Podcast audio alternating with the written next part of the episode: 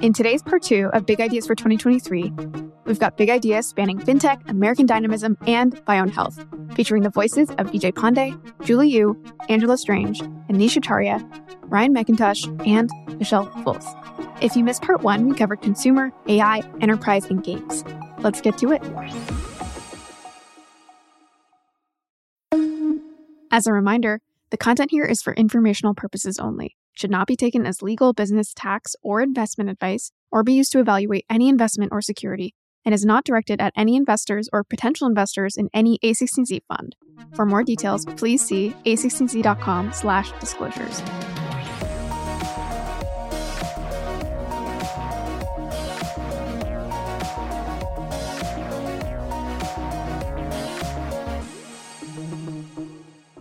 Carrying over some of the themes around AI from part one, let's start with Anish. Hi, everyone. I'm Anish from Andreessen Horowitz. I'm a GP on the FinTech team. And my big prediction is around GPT applied to credit counseling and that it's going to really unlock credit counseling at scale. So here's the idea OpenAI, makers of ChatGPT, has created this amazing new technology that you've all seen all over Twitter that's doing all of these remarkable things. And, you know, one of the things that's been under discussed is its ability to drive new product cycles in fintech and financial services. The one that I've been thinking about based on my own experience has been how it can improve credit coaching, credit counseling, and advice. And the reason for this is that the technology sort of unlocks a labor supply at 10x a lower cost than humans. So if the only cost effective way to deliver credit counseling in the past was to subsidize the human costs with you know, high fees, high prices, or providing lead gen to financial products which weren't that awesome for consumers. We now actually have a technology that can make it possible for companies to offer the same quality of service without monetizing them in that way. And really, the problem that's being solved here is that credit counseling and coaching is something that is a moderately complex sort of expert system that no UI is able or has so far been able to perfectly capture. It's really hard to build a UI that captures all the nuance of, you know, having a 15 minute discussion with someone that really understands how the credit system works and can help guide you into how to improve your credit. Like that 15 minutes is invaluable. And so far, no user interface or technology has been able to perfectly capture it. And with Credit GPT, you can really deliver that service and deliver it at scale. And I think it's going to change a lot of people's credit and really change financial services more broadly as potentially the entire country and many people who engage with financial services become more credit worthy. So, Anish, this is really interesting to really set the stage. How big is this market? And let's break that down, not just in terms of the people who are currently using credit counseling, but also the folks who maybe could benefit from it, but could not afford it in the past. For sure. So, credit counseling, there's a few ways to think about the market size. There's no perfect answer. You know, there's the sort of what I call the dark heart of credit counseling, which is you go to some mom and pop diner in some town in America and you see a stack of business cards for someone that promises to fix or improve your credit in just a week or a month. And usually those people do it through some shady techniques and charge really high prices.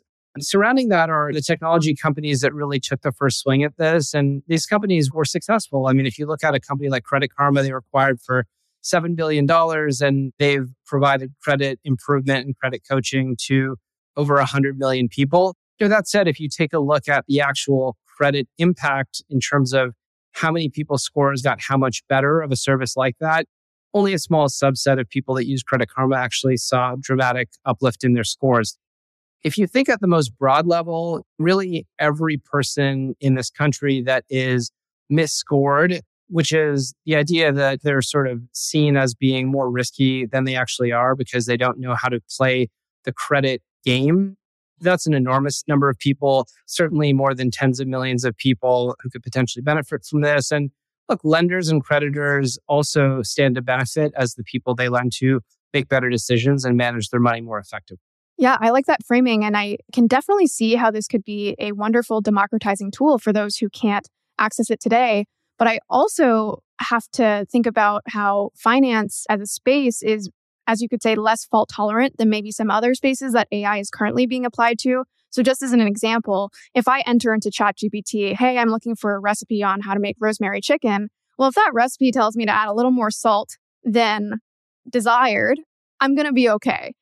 However, if I'm asking for some of this credit counseling through an AI and it tells me to allocate my money in ineffective ways, well, that maybe again is something that is less desirable and something that people will have less of an appetite to withstand in terms of the error rate. And so, how do you think about that? And as kind of tacking onto that, how do you think regulation might play a role? I, the truth is that credit coaching and most financial advice is actually less subjective than you might think.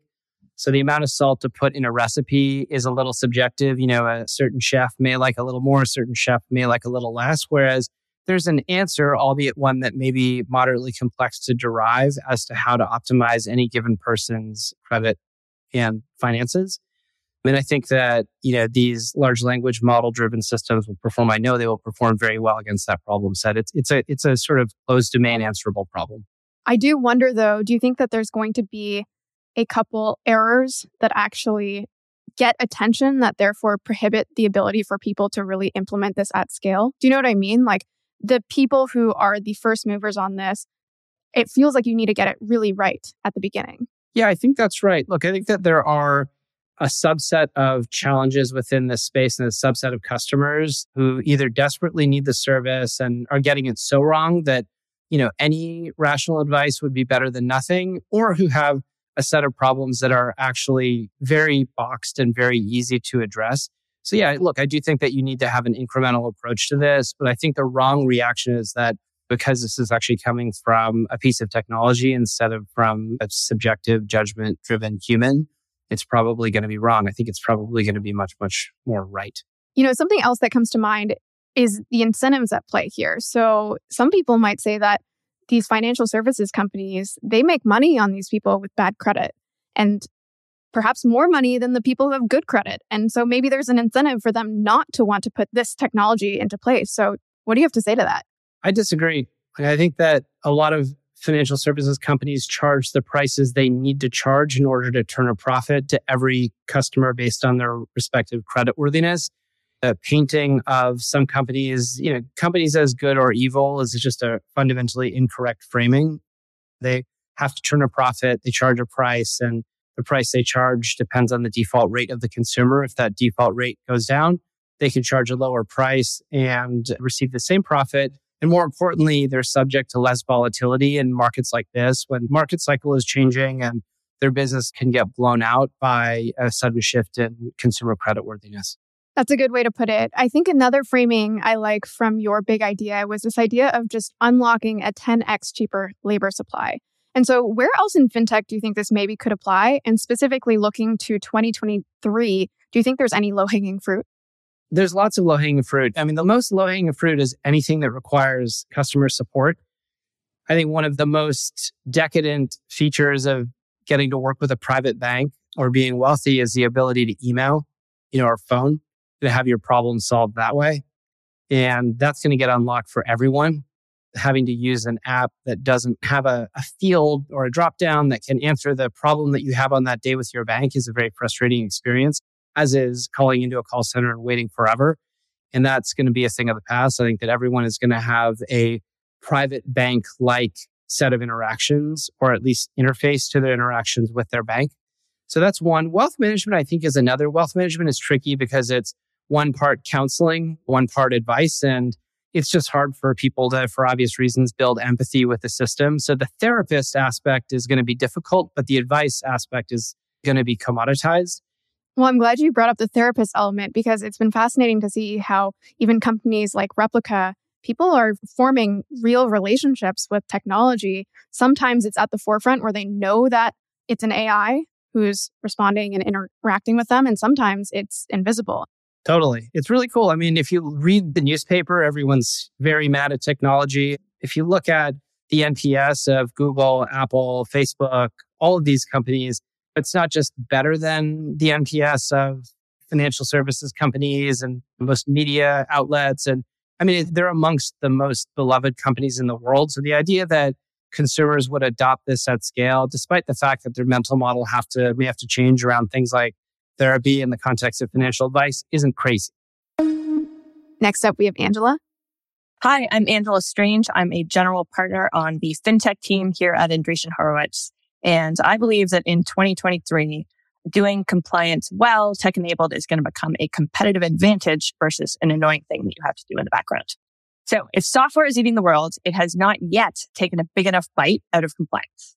Post Dodd Frank, financial services companies face more than 50,000 regulations across dozens of federal and state agencies. And that's just in the US. The existing and very manual compliance policies and risk processes are failing at both large financial institutions and at fintech startups supported by sponsor banks. Furthermore, while compliance is complex for businesses operating in just one geography, it is even more difficult to manage across multiple countries. And as more global companies embed fintech, the need for global compliance and risk infrastructure is increasing significantly. In 2023, companies of all sizes will turn to software to solve their challenges. We expect to see more tools for sponsor banks to manage third parties, for fintech companies and companies embedding financial services to manage all aspects of risk and compliance. And importantly, more compliance infrastructure serving default global companies. Angela, you mentioned 50,000 regulations. That is a ton. And I want to give our listeners a sense of the weight that this puts on companies without really commenting on whether this is a good or bad thing. What kind of operational or economic, again, using the word weight, do these regulations place on fintech firms? Is it 1% of OPEX, 10%, 50% that they're having to allocate resources to in order to make sure that they're compliant? Compliance is both very expensive and the existing solutions don't work very well. As you can imagine, the numbers vary widely, but there's large banking surveys that go out every year. Estimates are between 6 to 10% of banks' revenue, of their entire revenue, is spent wow. on compliance costs. And they're spending all of this money. And despite that, you know, we feel like we read a different headline every week about fines. Like, for instance, since the last financial crisis in 2008, there's been more than $250 billion in fines for poor compliance procedures. And if you wow. look at like, how does this actually impact operations, right? It's bad and it's getting increasingly bad. Like some of the larger banks, if you read their annual reports, 10 years ago, 4% of their employees were in the compliance and risk functions. And now it's up to 15%. And you look at, all right, ton. It's an amazing number of people, amazing number of people. But also you look at this and you look from our perspective, like this is a huge opportunity. But first, it's helpful to understand why. And primarily three reasons. One that everybody points to is the Dodd-Frank Act that came in after the last financial regulation, right? And so there used to be 30,000 regulations across a variety of state and federal agencies. And in a very short period of time, that ballooned up to 50,000 across multiple agencies and the creation of new agencies. In often some very well intentioned, right? Like this was meant to help regulators' ability to monitor and address financial threats, to help consumers uh, protect against their loans, protect against their mortgages. It's, you know, everything to banks needing to provide consumer access to their data. But this happened very quickly.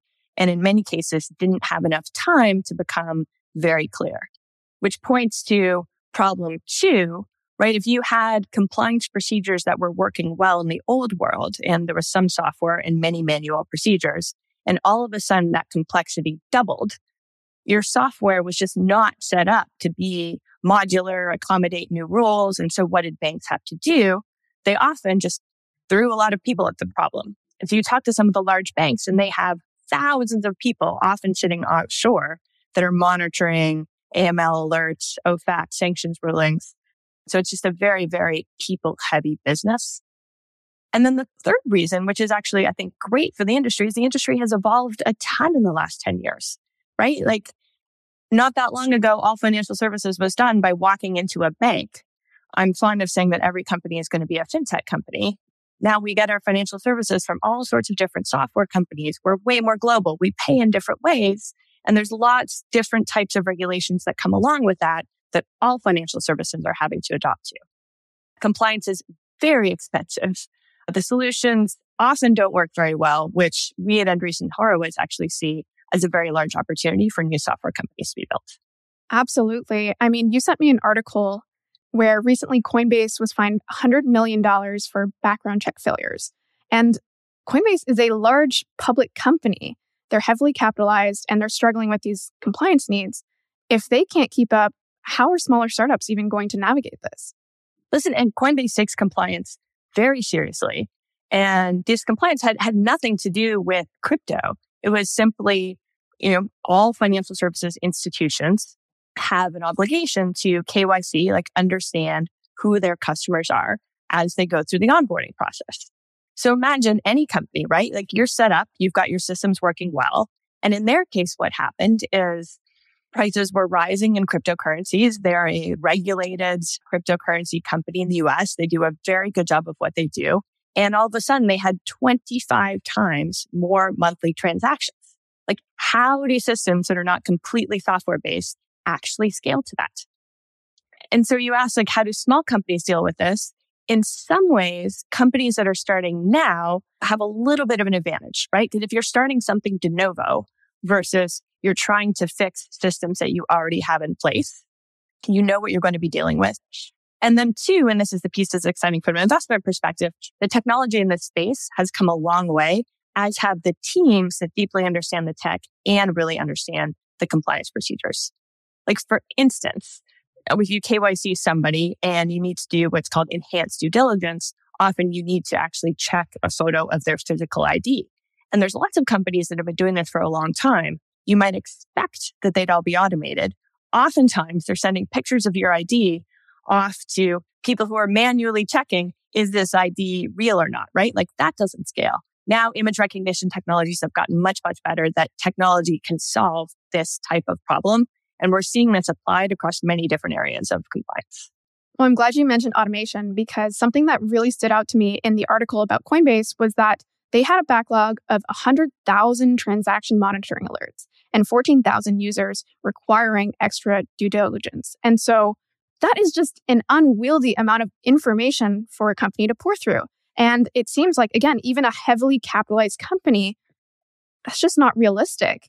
And so I'm trying to understand whether these things can be automated with technology, whether they can be actioned or regulated through code, or if we're kind of resigned to this idea that we hire a bunch of offshore assistants to pour through the data manually. Like, what are we seeing in terms of the introduction of technology into this space?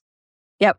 Well, if you ask ChatGPT that answer, they will basically say, surprise, AI. But let me tell you a little more specifically. Let's take anti money laundering, for instance, right? And there's, there's mm-hmm. again, billions of dollars that are thrown at this problem. Depending on what estimation you believe, it's only 3% of dollars that are actually captured. There's $2 trillion that are still laundered every year. And so you look at the technology that's behind this and it's very manual based alert systems. So for instance, anyone that does a transaction over $10,000, you need to flag it. Somebody on the back end has to go check who exactly is this customer? Is this laundering or not? And so it's rule based systems that, as we've seen with other companies, just don't scale. Now with the introduction with, you know, AI and machine learning, you can do things like two things. One, just better gather the customer information that sits all across the bank, thus vastly speeding the manual review. And then two, dramatically reducing the number of manual reviews that you actually have to do because these systems can learn based on what compliance officers are doing. And so throw up far fewer false positives such that if it does need to go to manual review, it's a much more reasonable number of things that a human could actually handle. And I think that's just one simple example. You can apply, you know, this and other technologies across just large, large areas across all financial services. Yeah, we'd be talking instead of 100,000 transactions to go through, maybe 100, which is exactly manageable. Mm-hmm. Yeah. So when we're talking about these different regulations, again, we, we mentioned 50,000 of them, and they span different types of regulation as well. And so when I think about companies in these spaces that are helping other small or large companies navigate this ecosystem, Deel comes to mind for cross border compliance with respect to payroll, Sardine for KYC, which we've already mentioned in AML. Are there other gaps that you see in this? I'm going to call it this compliance web because it really does seem hard to navigate that you don't really see companies effectively servicing. So, any industry that is hard to navigate has spawned a very large industry of necessary consultants, right? And you talk to well intentioned, larger financial institutions, earlier startups. It's now very top of mind. People want to do this well. And then they just see a web of vendors. And what do you do? And so I'd say there's, there's really, well, there's many opportunities, but three I would highlight. One, traditionally compliance has been very siloed. Like you think you start with know your customer And then you get the customer on, you've got to monitor their transactions. And then you might have some separate system for fraud. And none of these necessarily speak to each other. You have all these different types of vendors. You have new data sources that might come on board. How do you integrate those? And so now there's new companies. You mentioned Sardine that are really looking at this from a fraud has a lot to do with who you onboard, has a lot to do with the transactions from a holistic perspective and just better feeding this data into a circle and making it much more modular to integrate new types of data sources. So just looking at this problem from a, a holistic point of view. Opportunity two, you know, we talked a little bit Coinbase. Just in the US, more than 10% of people have a crypto wallet. And so does it make sense that you would have entirely separate on-chain compliance systems from the off-chain world if oftentimes the people are the same? And so that's an opportunity to bring more data into the set and to improve compliance. And then the third part I'm pretty interested in, which has a coordination challenge, but everyone that deals with financial services is sitting on often very siloed pieces of data. So for instance, if I suspect as a bank that one of my customers is a money launderer and I want to get information from another bank to be able to check that out, there's a long compliance procedure so just how do we better enable data sharing, which can help elevate every financial institution in doing a better job of compliance? Yeah, I'm going through this right now as a customer of several banks and financial services firms where I'm changing my residency and I'm having to go through the exact same very lengthy, very arduous process with every single one. And of course, there's privacy concerns about what information is shared between these different entities. But one thing I want to ask you about as we close this out is how compliance relates to competition, what role it plays there. And as we're seeing increased number of regulations, whether companies are choosing to go to other jurisdictions where maybe this isn't the case. You know, we've invested in, in many global companies like every country has pretty significant compliance regimes and they're, they're very different. And I, so I think from a just how does this look going forwards? I think there's opportunities for new compliance companies to just help keep up with what are all the different changing regulations in all sorts of different jurisdictions, right? So if I'm a company in the US and I want to expand to Brazil, I have to learn an entirely new different compliance regime. Wouldn't it be great if I had an infrastructure provider that would help make sure that I was compliant and help stay continuously compliant? So I think that the opportunities here are really twofold. One, obviously, new companies that help rethink this highly manual procedure in different jurisdictions in different ways.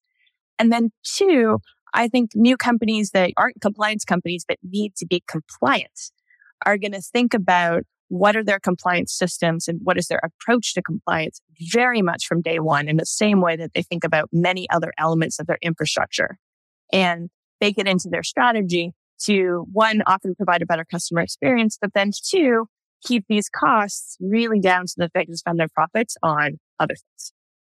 Yeah. I mean, coming back to what you mentioned before, 10% of revenue, that's a lot. That's not 10% of profit.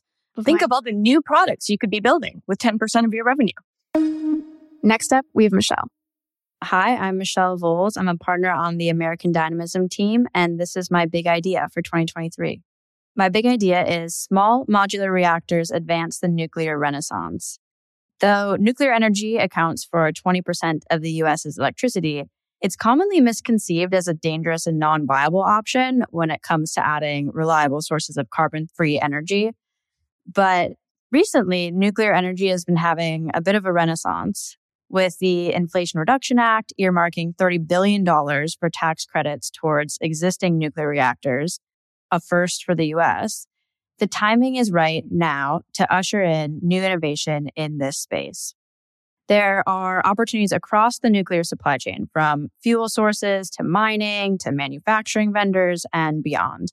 And one area I am particularly excited about is small modular reactors or SMRs.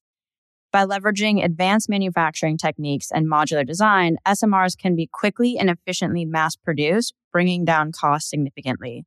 This can make nuclear energy more accessible for a variety of applications, including providing clean and reliable power to remote communities or even one day in space. While there's still a way to go in reforming the regulatory frameworks for these types of reactors, SMRs in the broader nuclear industry are likely poised for growth in the year ahead. energy has been top of mind with some of the geopolitical shifts that have happened, especially in the last year. But I feel like within that conversation, nuclear has become a more prominent topic, but at least in my world, not SMRs. So, can you go a little mm. more deeply into what SMRs are and maybe how they differentiate from a traditional nuclear plant, whether it's the difference in size, cost, time it takes to actually build? Totally. Yeah. So, SMRs are basically exactly what they're called. They're small and modular reactors. What that does is that means they can be deployed in places that traditional nuclear plants can't. They won't ever provide the scale that like a traditional nuclear power plant would, but they require significantly less capital expenditures and can be essentially shipped to wherever they're needed. So it can be like remote communities or on ships or in space.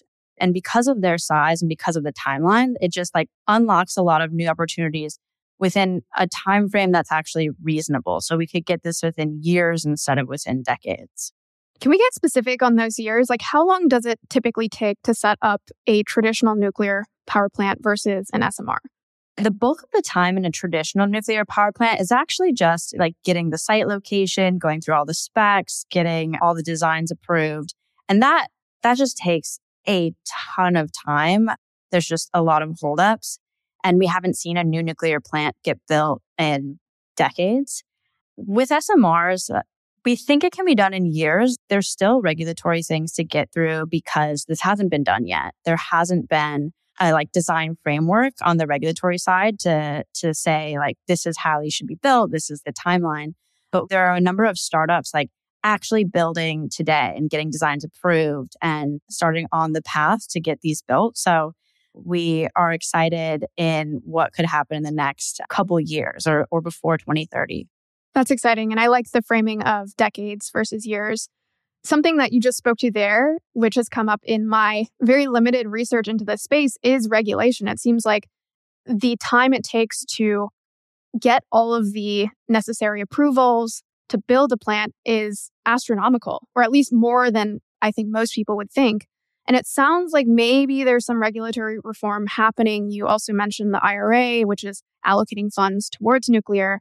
What should people be looking for here in terms of reform? Like, what kind of reform do we need, whether it's with respect to the traditional nuclear power plant or these SMRs, which sound like they're a little newer and maybe their form is less concrete? So, in the US, the Nuclear Regulatory Commission, or the NRC, is the body that would approve any new nuclear site or nuclear reactor. And it's often cited as one of the top bottlenecks in progress towards building more reactors. There are super high fees, like multi million dollars, just to get designs looked at and approved.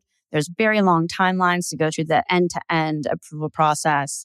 There's disputed frameworks for how it regulates radiation, which slows things down even further. And as I mentioned before, like critically, there's a lack of the regulatory framework for SMRs in particular. Like they haven't really been built before, so there are no guidelines yet.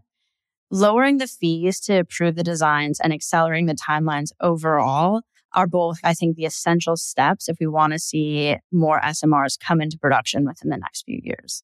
I was really surprised to hear that in the case of some of these regulations, like there isn't actually even a threshold of the appropriate amount of radiation which is allowed. It's it's just kind of this vague sentiment of do whatever you can, which is not something that many people can action off of. Are there examples of other countries that have maybe set up more legible, maybe more actionable regulatory frameworks with nuclear? And what have we seen in terms of maybe what we can learn? Other countries are kind of at various stages of development and support for, for SMRs in particular, for nuclear overall. We've seen some progress in Europe towards approving like building sites more. I know China's putting a lot of money into nuclear innovation. But at the end of the day, the countries that are lowering the barriers towards actually like building and testing these reactors and getting plans to start development are the ones that we should be looking towards and, and following along with. And overall, like international coordination is going to be really critical here in this domain. Once something gets approved in one country, it should help lessen the burden in other countries. And so there are some organizations kind of working towards coordinating across countries and internationally, but I think that will be something we should look towards and, and really participate in. That's great. Something you spoke to in your big idea was this idea of the nuclear supply chain and all of these other businesses that kind of ladder up to the end product, whether that's mining or manufacturing. Can you tease this a little bit more in terms of the different types of businesses or gaps that people might explore if they're actually looking to be a part of this industry in 2023? Totally. So, as we hopefully start building more reactors, there's going to be material needs in things like uranium or the cooling materials, depending on how the SMRs need to be cooled and built. There'll be needs around the manufacturing and transport of the reactors. They're small modular, so you can move them around, but there's still some things to think through of how to move this sensitive material. And then there'll be needs around like disposing of nuclear waste and thinking through the recycling process. And maybe on the more exciting side, there's potentially new areas unlocked like decommissioning or repurposing other types of energy plants like coal plants into nuclear plants. And so I think there's going to be tons of opportunities across the whole chain and even like software to coordinate all of this or to track and monitor emissions and things like that. On that note, nuclear, we're currently talking about it in the stance of fission, which people are more familiar with, but there have been other advancements in fusion, which I think is a little further out. I don't want to get too ahead of our skis in terms of talking about its viability, but 2022 was kind of this exciting year where at least one group was able to demonstrate net energy gain. And I think 2021 was a banner year in terms of investment into nuclear fusion companies. And so, although these are two very different things in terms of their ability to be implemented today, do you have any thoughts around where that's going, what fusion's role is in this wider matrix, or how we might think about that? So I think the overall energy needs over the next few decades and beyond are big enough that there can be many solutions. And I would love to see more progress on fusion. I think it could be something that's absolutely game changing if we can get there.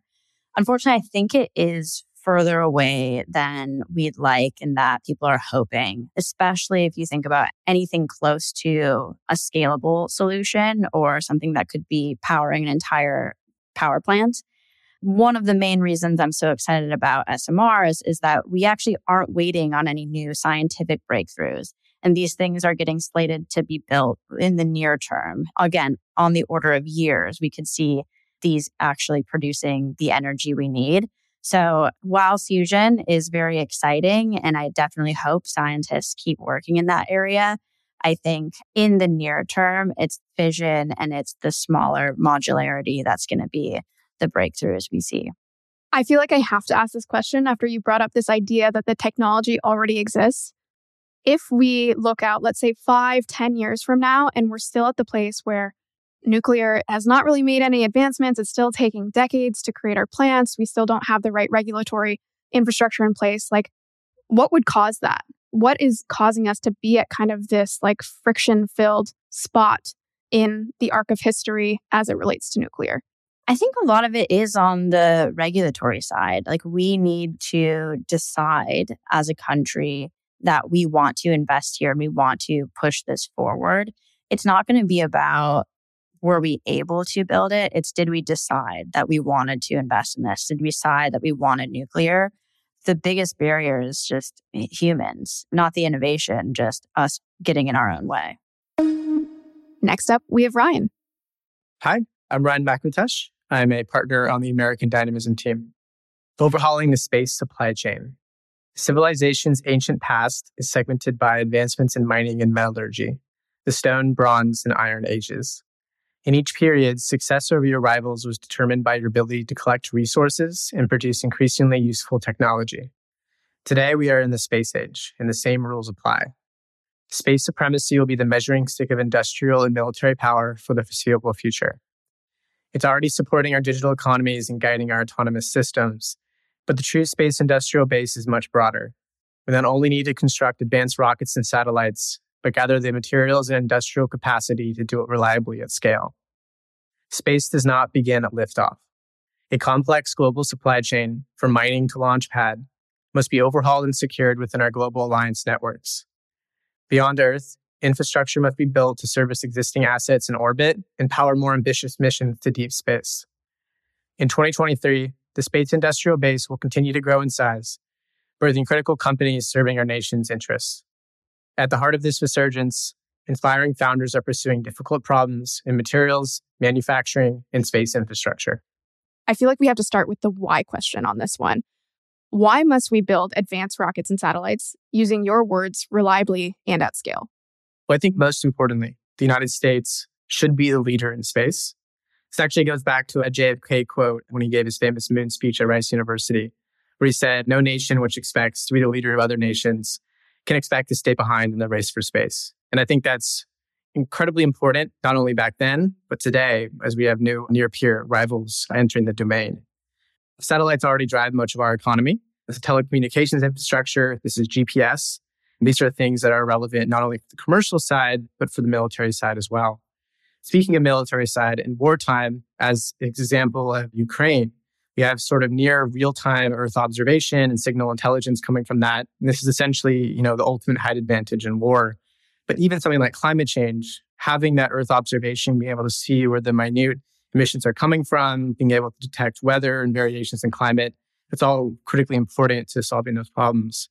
Lastly, and perhaps most long term, there's essentially infinite resources in space.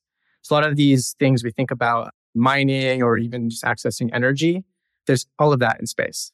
So in the long run, if we want to actually continue to grow as a species, we're eventually going to have to figure out how to harvest and utilize space resources.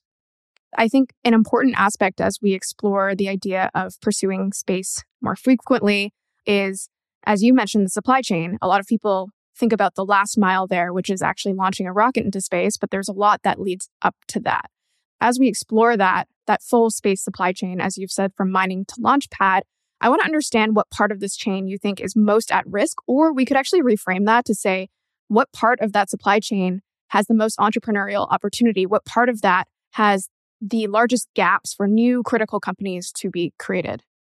So, the way I think about space and space supply chain holistically is that space is sort of the final frontier. It's where our industrial capacity and the stuff that we can build can actually extend into. And so it's not just, you know, the launch pad, it's not just the rockets going to space and the satellites, but it's everything else that allows us to do that. And so these are things like mining. So actually getting the resources that we need to build the stuff. And it's not just the stuff that goes up into space, which is predominantly aluminum. It's everything else, like actually building the factories, the computer chips, even things like energy generation. So how are we actually going to get the energy to do this stuff and build, you know, thousands of satellites or thousands of rockets? These are all things we need to think about. So mining is the first one. And specifically within mining, I look at midstream refining. So not just mining the materials, but turning them into workable metals. And there are specific metals that are highly relevant, you know, some of the battery metals and stuff for energy storage and generation, but even things like rare earths that are used in magnets as well. The second one is actually manufacturing space components. So this is one of portfolio companies, Apex. They're actually building satellite buses. So a lot of companies are looking at potentially scaling out the space infrastructure that we have today. Whereas today it's sort of bespoke building rockets, building satellites. If we're going to do thousands of those and scale it up, we need to be able to develop a mass manufacturing process. And that might require separating out these vertically integrated businesses like SpaceX that does everything and doing each individual component and building a separate company that handles just that. And the last piece is what's called OSAM. So, like on orbit, servicing, manufacturing, basically activity that services this market of satellites and space stations. If we're going to have 30,000 satellites in orbit, we need to actually have the sort of companies that are able to repair them, fuel them, service them, deorbit them. And so I think those three areas are the most immediate opportunities.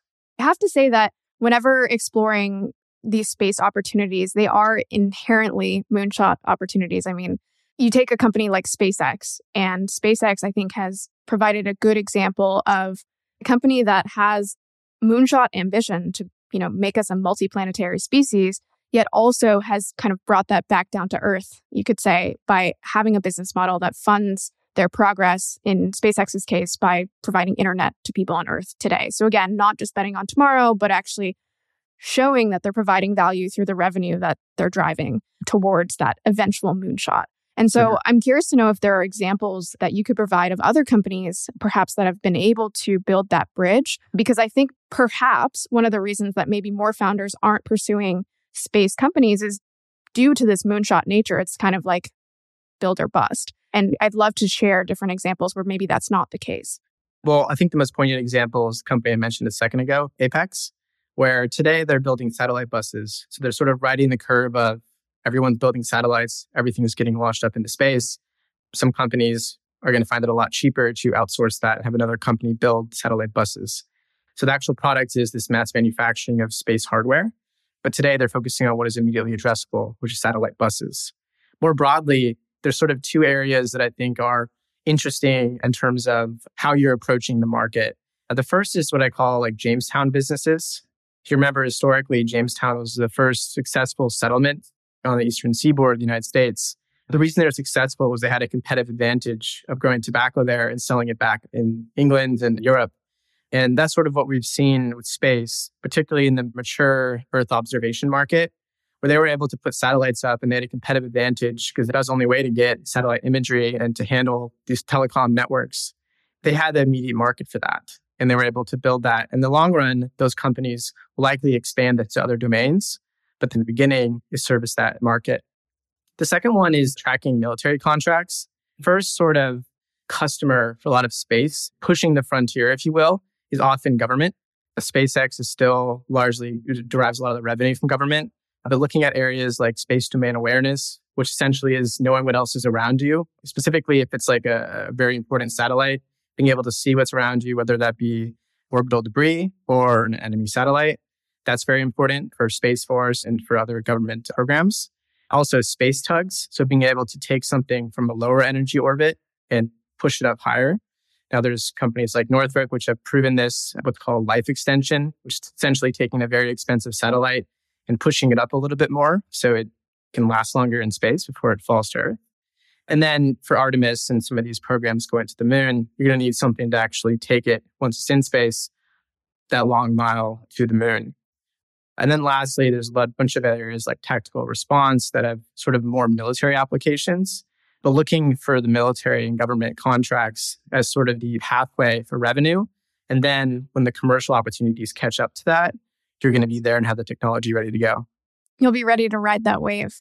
I would be remiss if I did not cover this question as we close this out, which is just you in your big idea kind of framed this idea of space providing the, you could say, this measuring stick of power. And I think some people would say, no, Ryan, that's still on Earth, right? Like access to land, water, critical materials like cobalt. That's really what is going to be the measuring stick of the different countries or entities that succeed.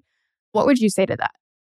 I think people don't realize how important and how critical space already is to even land battles. And Ukraine is a good example of this, where the United States is able to provide sort of real time intelligence of troop movements, signal intelligence, being able to detect everything that's said, every message that's sent, and targeting capabilities. So being able to actually know where people are, then also be able to send missiles to where they are. All of that assets to be able to provide that infrastructure takes place in space.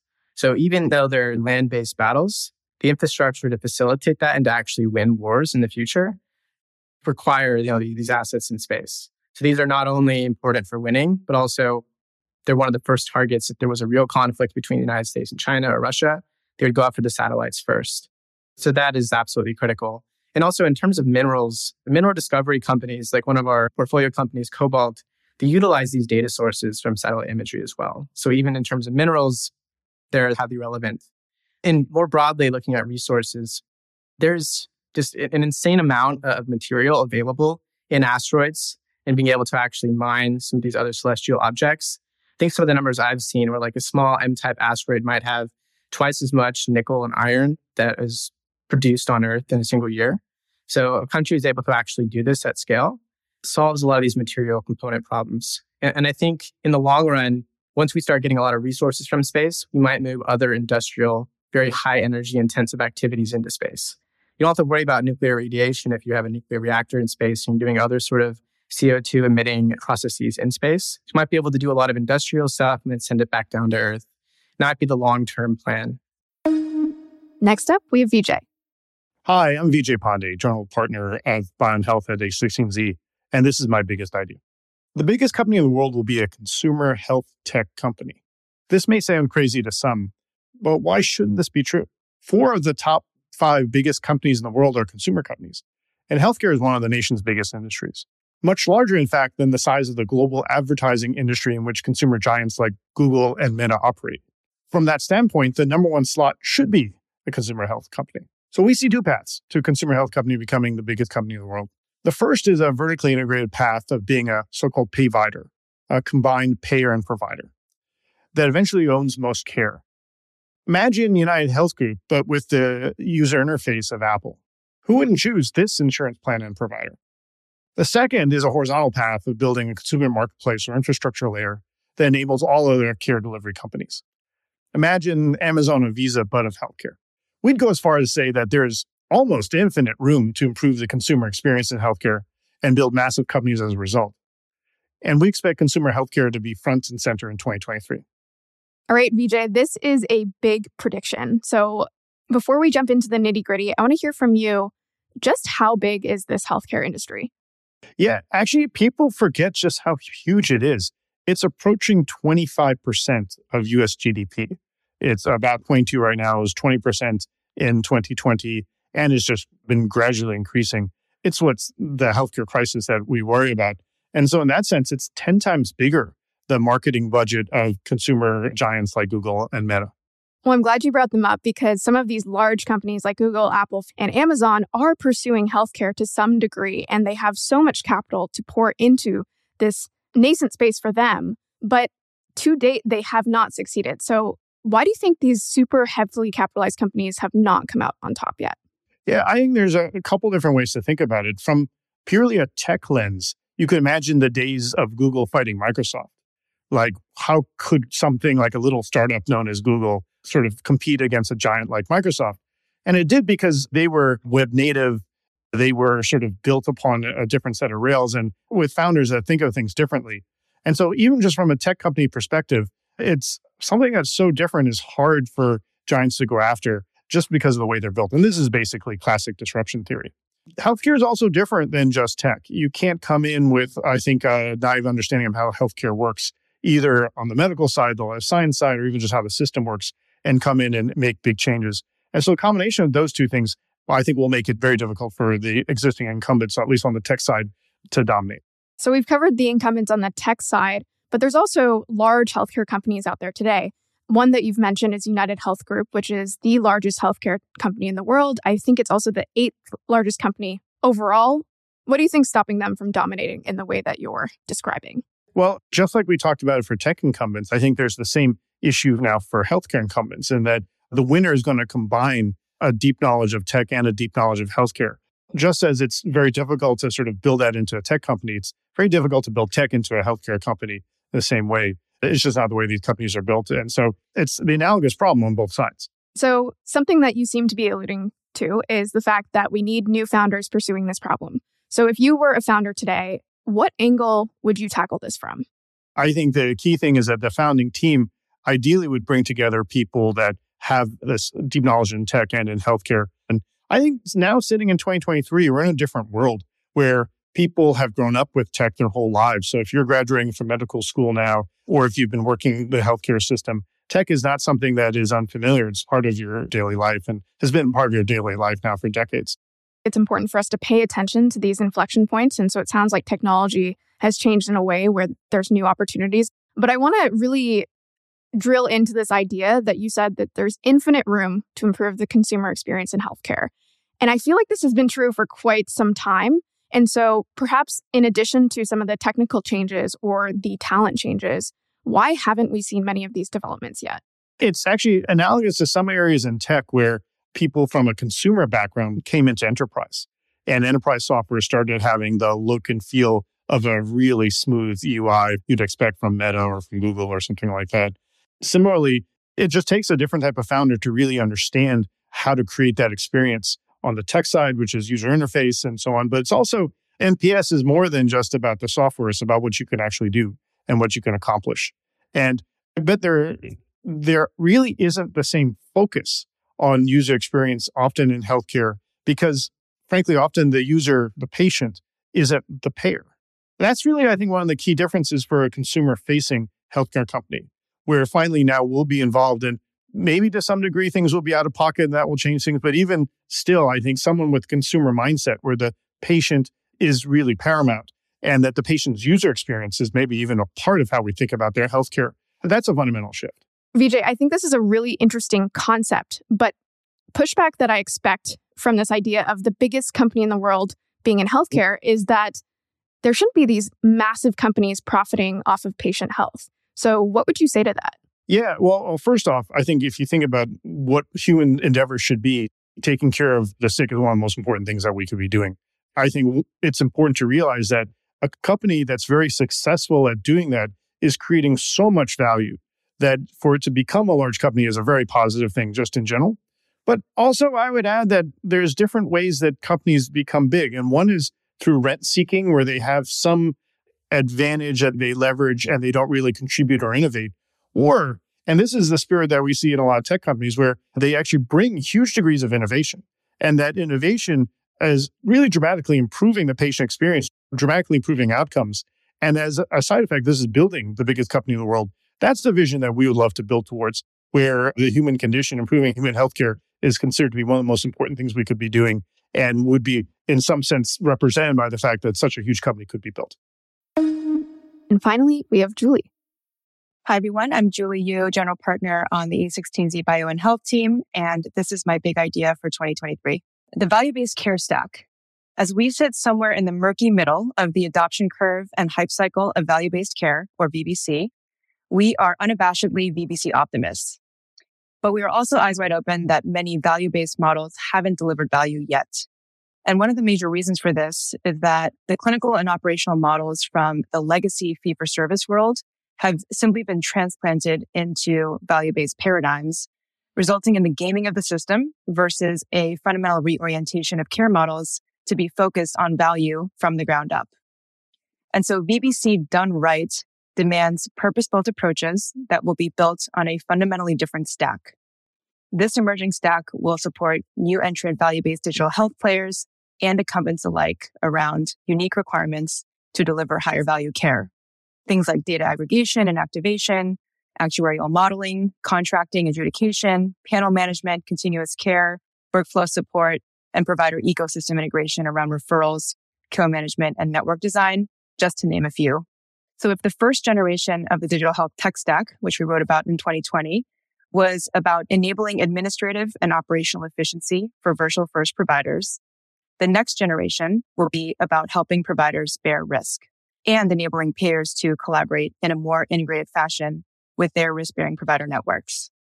We see this stack emerging in many different product phenotypes from SaaS platforms to solution marketplaces to MSOs to service an entire range of buyer segments and levels of technical sophistication. Julie, can you just break down for the listeners what the difference is between some of the value based care that you're speaking of and the legacy fee for service systems in healthcare?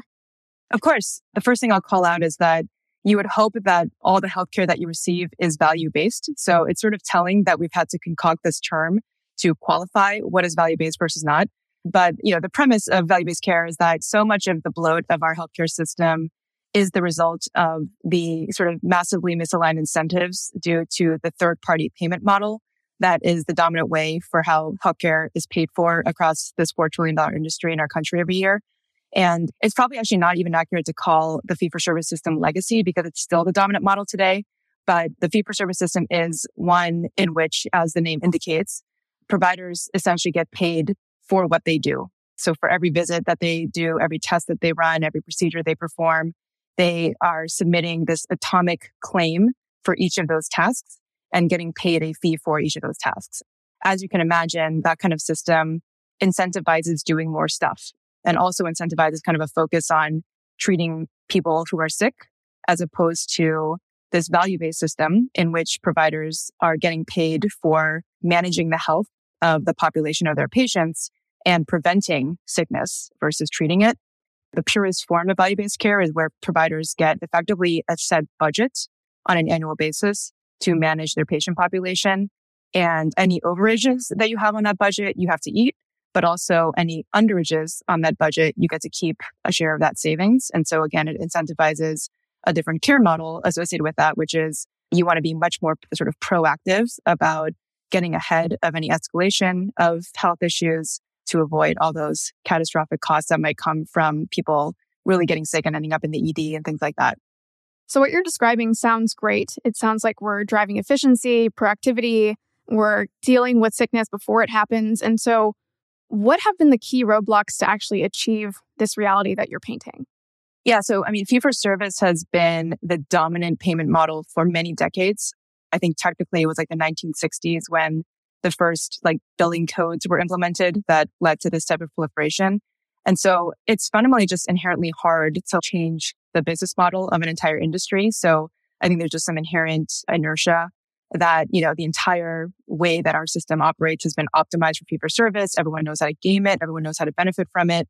There's an entire like $150 billion industry dedicated to just submitting and processing claims so that you optimize your revenue flow.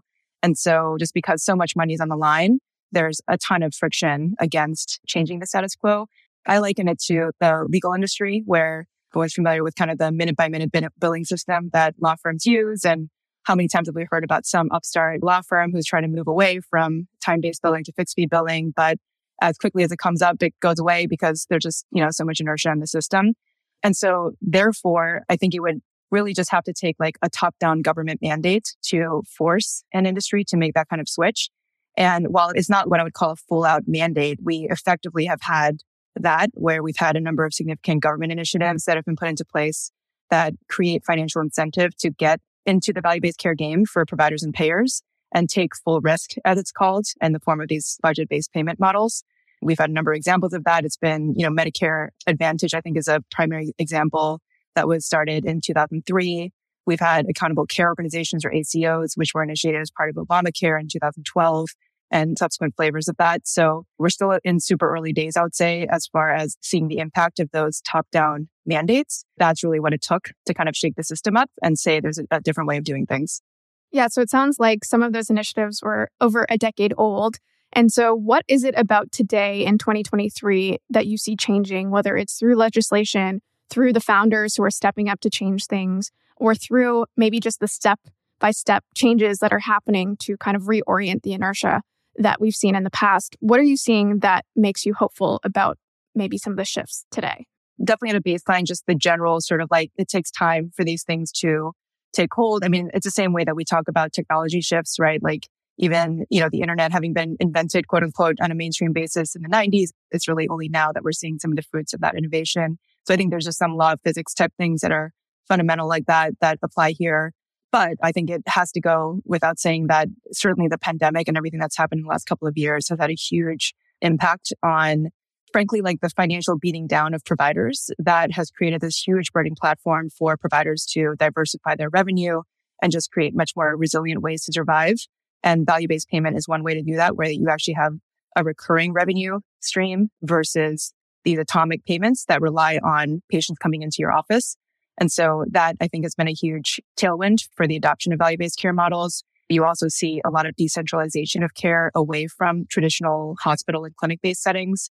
Virtual care, home based care, community based care, all these things are now very much getting adopted because they are fundamentally lower cost, more convenient, and much more reliable than having to force patients to go to these centralized settings. So, you know, I think that those are some of the key obvious drivers of seeing kind of the why now that's occurring right now.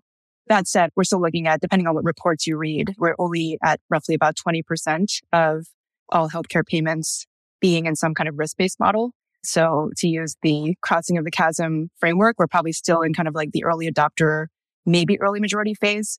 But again, it comes back to that concept of we're just still fairly early in kind of the fallout from some of these top down government mandates and, and what impact they can have on the industry. Yeah, completely. And I think to your point, the change in inertia doesn't happen right away. I like how you've broken down the healthcare tech stack into three parts in the past. So that includes care delivery services, the back office admin, which is required to run a practice, and then the front office, which interfaces with customers. Is there a part of that tech stack that you think is really particularly ripe for disruption today?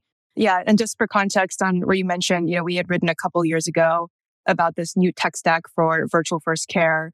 And the premise of that thesis was that all of these new virtual care companies are very ill served by existing IT solutions because those IT solutions were very much predicated on fee for service payment rails, sporadic facility based patient encounters. So their entire data model was predicated on the kind of these, again, these sporadic visits. And the workflows were basically all provider centric, not patient centric. And so we predicted that there would emerge this new tech stack of horizontal platform companies that are designed to deliver value based care, longitudinal continuous care models, and treat the patient as a primary end user. And so that did come to bear. You know, the first wave of companies that came out started to build what I would call kind of the low hanging fruit capabilities in that stack. So the operational infrastructure for billing, things like financial services, CRM type capabilities, more kind of administrative workflows. And so, you know, to your question, I think the next wave of innovation is going to be more on the kind of the higher levels of sophistication of that stack on the clinical side, as well as on kind of the risk management side. What I mean by that is on the clinical side, I think we're all waiting for the promise of things like AI and ML to help supercharge the way that clinicians make decisions about patients and enable them to access in real time all of the intelligence that is available to us as society about what works and what doesn't work for given patient population versus being beholden to you know the very heterogeneous distribution of knowledge and experience that inherently exists in any provider population. And then i think the risk piece as we were discussing earlier is you know providers are basically going to have to learn new skills. If they're going to be taking risk on these kind of budget based payment models they have to both learn how to deal with payers in a different way the insurance companies and be able to design and negotiate these contracts in a way that they will be successful and also again understand their populations in a fundamentally different way to avoid these, you know, clinical catastrophes that could lead to insolvency under these models. And so I think that's another area where things like actuarial capabilities, ways to underwrite risk and proactively intervene in populations in a scalable fashion is going to be another area where we need to see innovation within this tech stack. You know, something you touched on there is the focus in the past on provider based care versus patient based care. Do you see that changing? As in, do you see healthcare becoming more of a direct to consumer model? Or do you think that, again, using the term inertia that we've had in the existing system where care is focused on a middle layer of the provider? Yeah, I mean, we actually have written a couple of pieces recently about this notion of our definition of direct to consumer care. I think the traditional common interpretation of that phrase in healthcare has been, you know, out of pocket payments where you as a patient are paying for a service. We argue that the definition is much broader than that. It's really any service in which the patient has a direct loyalty, you know, to an entity that is either delivering a service and or facilitating payments, but not necessarily one that they're paying for out of pocket. So in that sense, absolutely yes.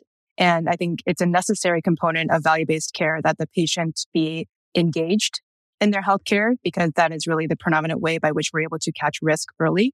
And so, you know, you hear about things like remote patient monitoring or continuous measurement, where you're putting devices into people's homes and they're participating in the creation of data sets that are novel and also create a whole new dimension of visibility. And I think that's one kind of prevailing example of how patients are taking more accountability and just more participation in these care models. So yeah, I would definitely expand the definition of direct to consumer beyond what we typically think about in the kind of the e-commerce sense to one in which patients are aware of the services that they're receiving and contributing novel insights and data sets to ensure that their providers can effectively be successful in these kind of value based orientations. I've also heard you speak about the increasing affinity that consumers sometimes have with some of these companies that are building more of a relationship, even if the consumer is not the direct payer for that service.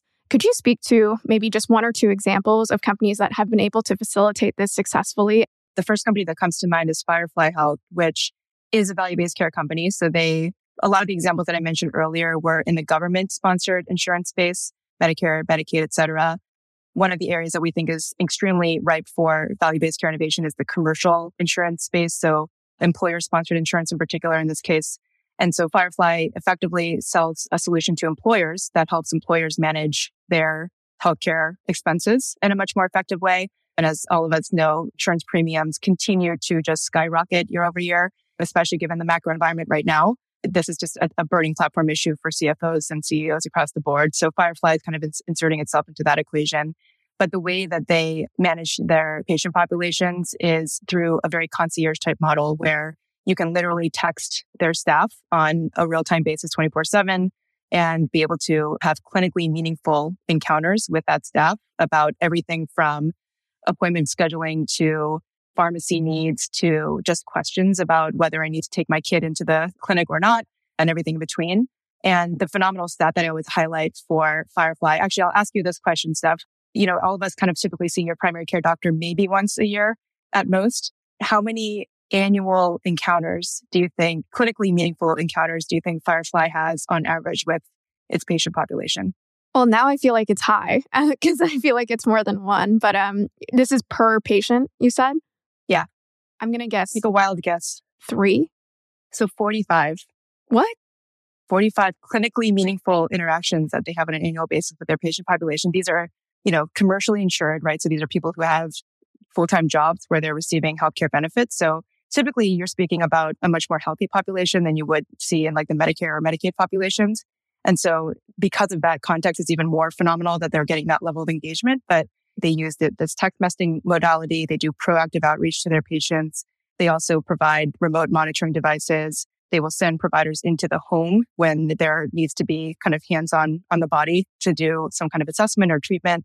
So because they're taking this multimodal approach to delivering primary care, they're able to earn the right, you know, to have very frequent touch points with their member population, which not only helps with kind of just consumer experience, frankly, and the development of loyalty towards them, but also obviously from a clinical lens that allows their clinicians to really be proactive about highlighting opportunities to intervene early in their care journey.